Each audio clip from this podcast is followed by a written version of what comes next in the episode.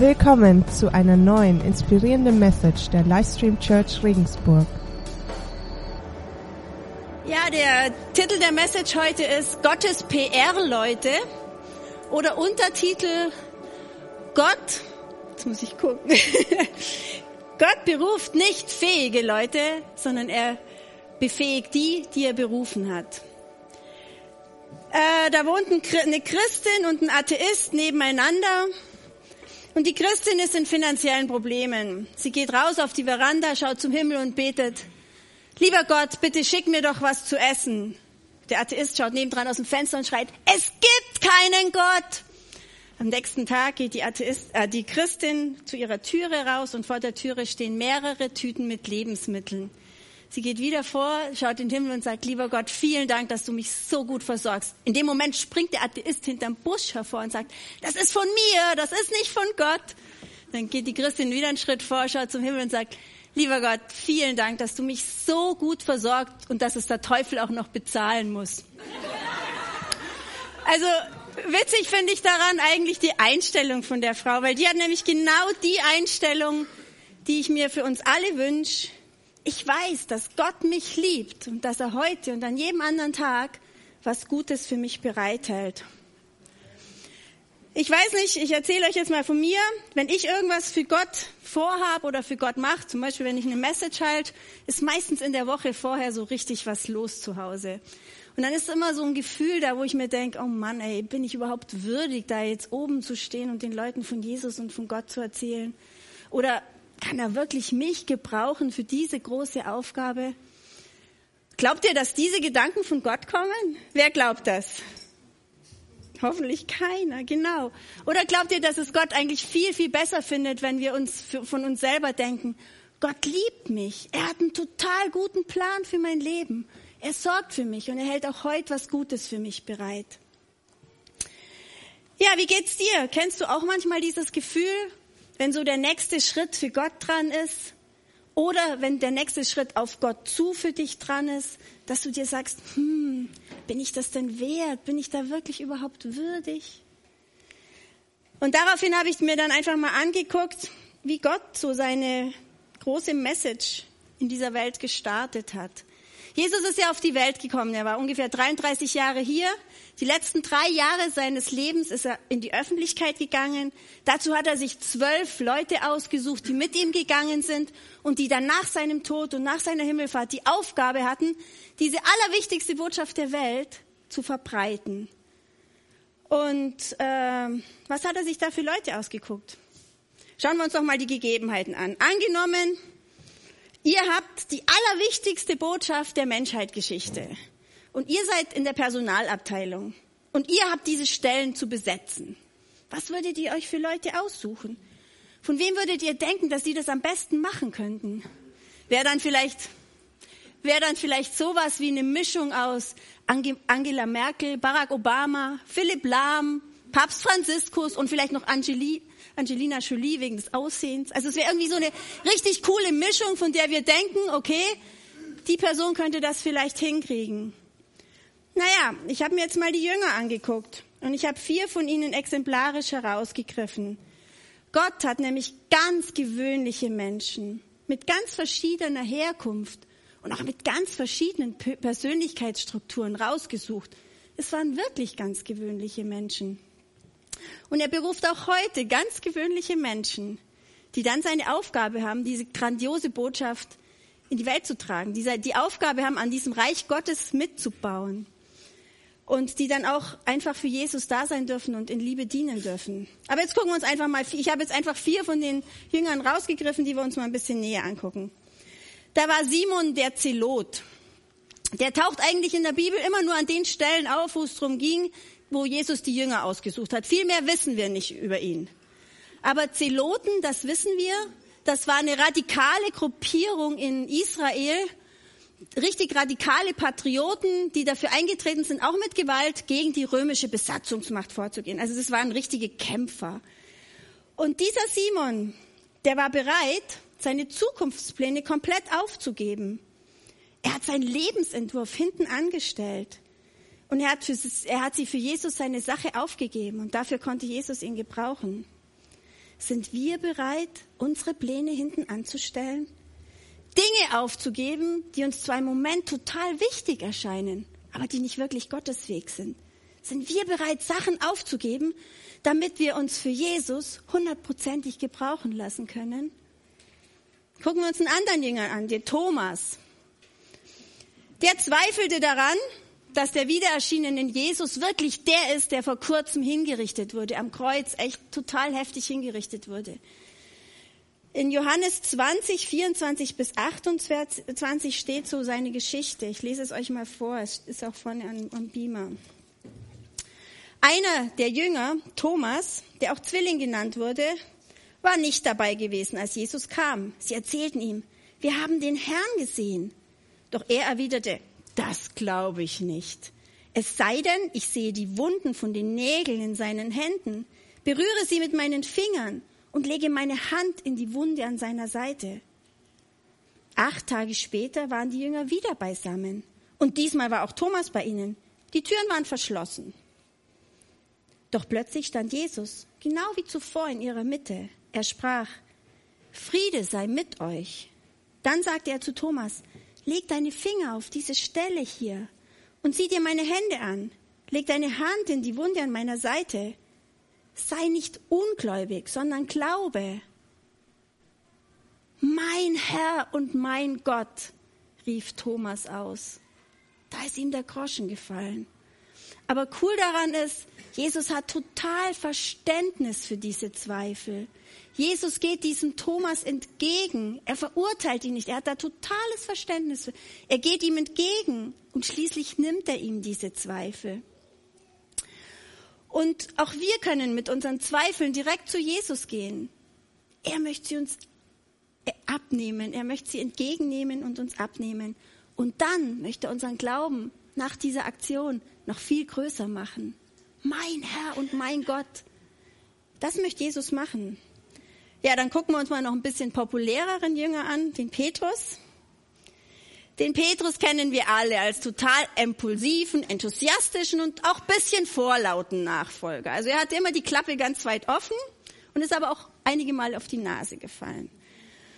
Und interessant ist aber, als Jesus in die Nachfolge gerufen hat, da folgt er dem Jesus augenblicklich, gibt seinen Beruf als Fischer auf, augenblicklich, ohne Diskussion, ohne Ausrede, geht er ihm nach. Ich denke mir, da können sich so manche unserer Teenie-Kinder eine Scheibe von abschneiden. Ohne Diskussion, ohne Ausrede geht er Jesus nach. Und er war aber auch der, der dann später dem Soldaten ein Ohr abhieb, weil er einfach impulsiv war. Und er war auch der, der Jesus dreimal verleugnet hat obwohl er vorher immer angeberisch behauptet hat, er würde ihn niemals verraten. Auch wir kommen immer wieder in Situationen, ich denke, da geht es euch bestimmt genauso wie wir, wo wir auch immer wieder enttäuscht von uns selber sind. Aber da müssen wir nicht stehen bleiben. Wenn wir dann zu Jesus zurückkehren, so wie der Petrus, dann kann Jesus uns vergeben. Jesus ist dem Petrus nach seiner Auferstehung begegnet und hat ihn dreimal gefragt, liebst du mich? Und Petrus hat immer gesagt, ja, ich liebe dich. Dreimal dürfte er das sagen. Genau dreimal hat er ihn auch verleugnet. Jesus wollte, dass das ein für alle Mal geklärt ist und dass Petrus das für sich abhaken kann. Das ist vorbei. Wenn wir Jesus unsere Schuld bekennen, dann möchte er uns vergeben. Und dann hat er viel Größeres mit uns vor, so wie dann auch mit dem Petrus. Ein weiterer Jünger ist der Johannes der ist auch Donnersöhne, ist einer von den beiden Donnersöhnen, war ehrgeizig richtend, aber auf welchen Aspekt ich heute ganz besonders eingehen möchte, er war von Jesus geliebt, er war der Liebling von Jesus. Und das finde ich schon ziemlich cool. Der Johannes, der hat ja das Johannesevangelium geschrieben, die drei Johannesbriefe und die Offenbarung. Und in dem Johannesevangelium schreibt er fünfmal von sich selber, der Jünger, den Jesus liebte. Also er schreibt von sich selber immer wieder, der Jünger, den Jesus liebt. Ich lese euch jetzt mal drei Stellen vor, weil das ist schon interessant. Also in Johannes 13, 23 schreibt er, einer seiner Jünger, der, den Jesus liebte, saß neben ihm am Tisch. Er schreibt das von sich. Johannes 20, 2, sie liefen zu Simon Petrus und dem anderen Jünger, den Jesus lieb hatte und sagte. Johannes 21, 7, dann sagte der Jünger, den Jesus liebte, zu Petrus, es ist der Herr. Also ist schon irgendwie krass, oder? Geht's noch? Der sagt dauernd von sich, den Jesus liebte. Stellt euch mal vor, ich würde jetzt hier vorne stehen und immer von der Bettina reden, die von Jesus so ganz besonders geliebt ist. Ich glaube, ihr würdet sagen, hat sie jetzt irgendwie, geht's ihr noch gut? Also Johannes schreibt ganz oft von sich selber, der Jünger, den Jesus liebte. Aber wisst ihr, was das voll coole ist? Johannes entspannte sich total in dieser Liebe von Jesus. Er hat in dieser Liebe von Jesus total geruht. Er betont das so sehr, weil ihm das so wertvoll war. Der Jünger, den Jesus liebte. Ganz nebenbei, Johannes ist der einzige Jünger, der an einem natürlichen Tod starb. Alle anderen sind an einem Märtyrertod gestorben. Aber Gott ist mit diesem Johannes und er möchte, dass wir uns so geliebt fühlen. Und das ist mein Wunsch, dass er das heute von dieser Message mit heimnimmt. Ihr seid auch die, die Jesus lieb hat. Das ist total wichtig, dass wir das erkennen. Weil Jesus hat und Gott hat einen guten Plan für uns. Wir brauchen keine Angst zu haben. Und wir können uns in dieser Liebe wirklich total entspannen und auch in dieser Liebe ausruhen. In Johannes 4, 1. Johannes 4, 16 bis 18, da steht ein wunderschöner Bibelvers. Also das ist einer von denen, die es durchaus wert sind, mal auswendig zu lernen. Wir haben erkannt, wie sehr Gott uns liebt und wir glauben an seine Liebe. Gott ist Liebe. Und wer in der Liebe lebt, der lebt in Gott und Gott lebt in ihm. Und wenn wir in Gott leben, dann kommt seine Liebe in uns zum Ziel. Und wir können dem Tag des Gerichts mit Zuversicht entgegensehen. Denn wir leben in dieser Welt, in derselben Gemeinschaft mit Gott wie Jesus Christus. Und unsere Liebe kennt keine Angst, weil die vollkommene Liebe alle Angst vertreibt. Also in dieser Liebe dürfen wir uns auch ausruhen. Wir brauchen keine Angst vor irgendwas zu haben. Wir können uns in dieser Liebe ausruhen. Ja, und dann ist natürlich noch was ganz Besonderes passiert.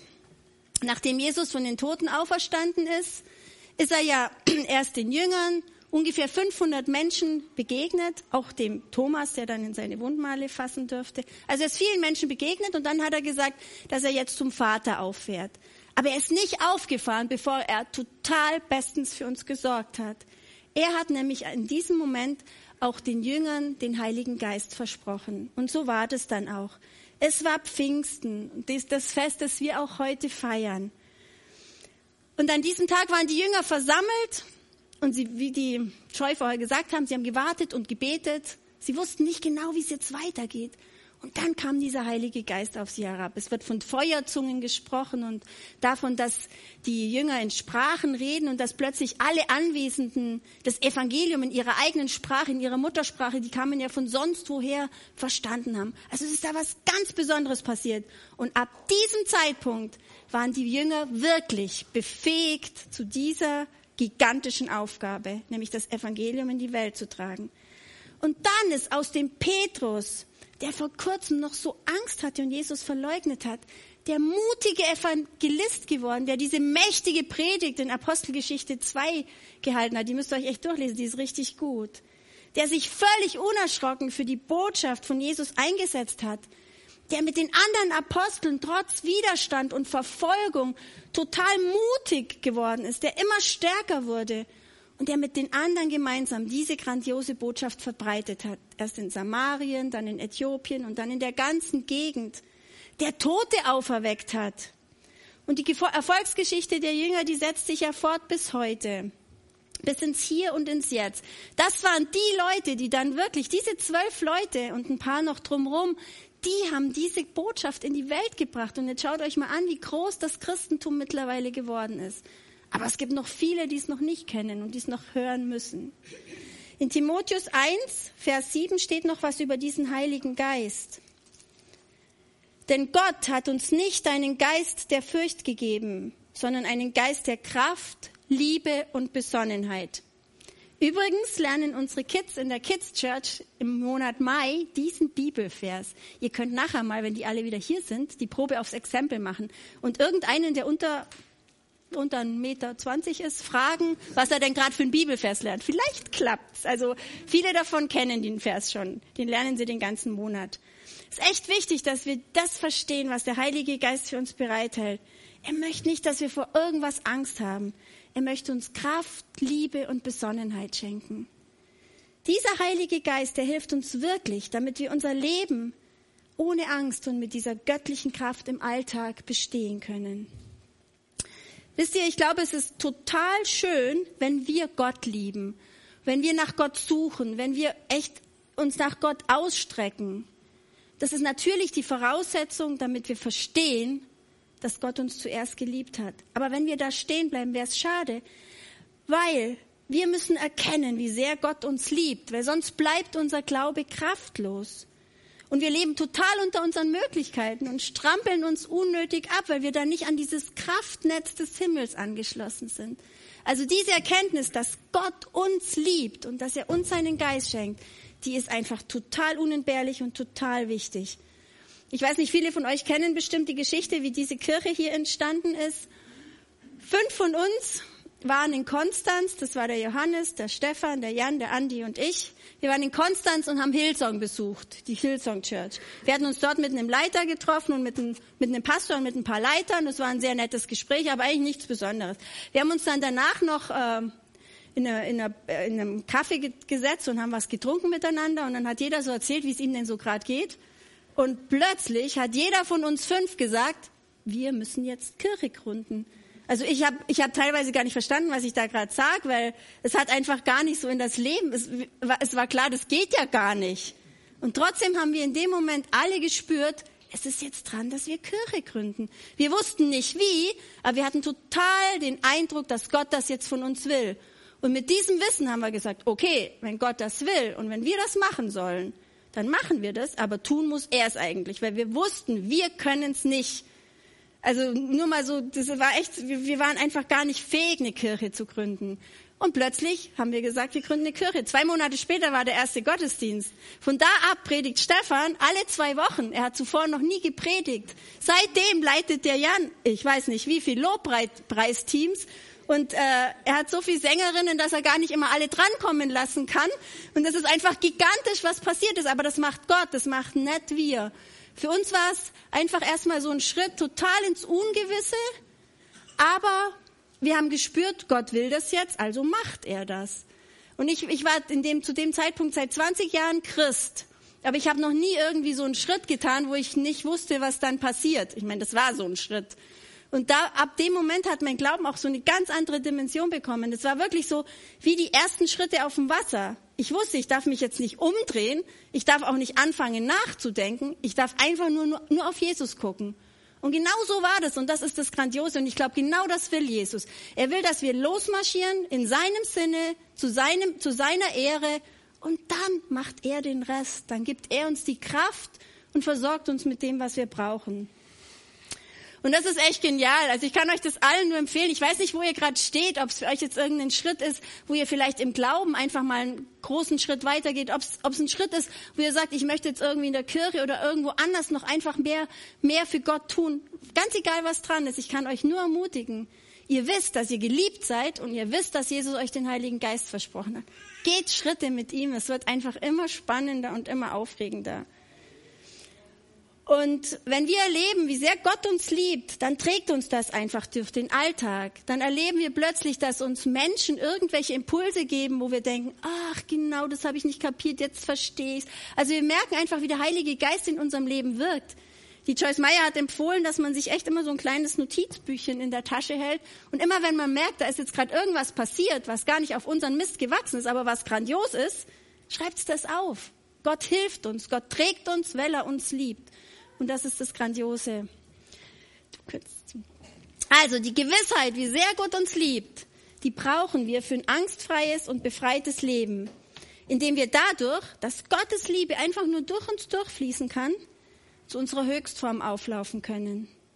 Und dann können wir die Menschen werden, die Gott wirklich brauchen kann. Er braucht uns alle, weil es gibt noch so viele, die noch nichts von dieser erlösenden Botschaft von Jesus gehört haben.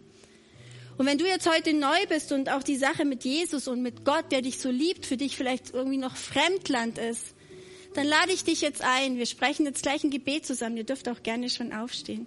Wir sprechen gleich ein Gebet zusammen. Wenn es für dich jetzt gerade im Moment dran ist, einfach diesen Glaubensschritt auf Jesus zuzugehen. Wenn du noch immer gezögert hast und noch nicht wirklich diese Beziehung mit Jesus gestartet hast, vielleicht ist es gerade jetzt dran für dich, Du kannst gleich das Gebet mit uns sprechen. Aber ich finde es total wichtig, dass du auch einen von uns ansprichst, dass wir mit dir zusammen beten. Und auch danach, dass du diesen Weg nicht alleine gehst. In der Kirche gibt es so viele Gruppen. Such dir dann Verbündete und geh diesen Weg gemeinsam. Es ist der aufregendste Weg, den du im Leben gehen kannst. Ich spreche jetzt das Gebet und wer es von Herzen mitbeten kann, der darf das gerne machen.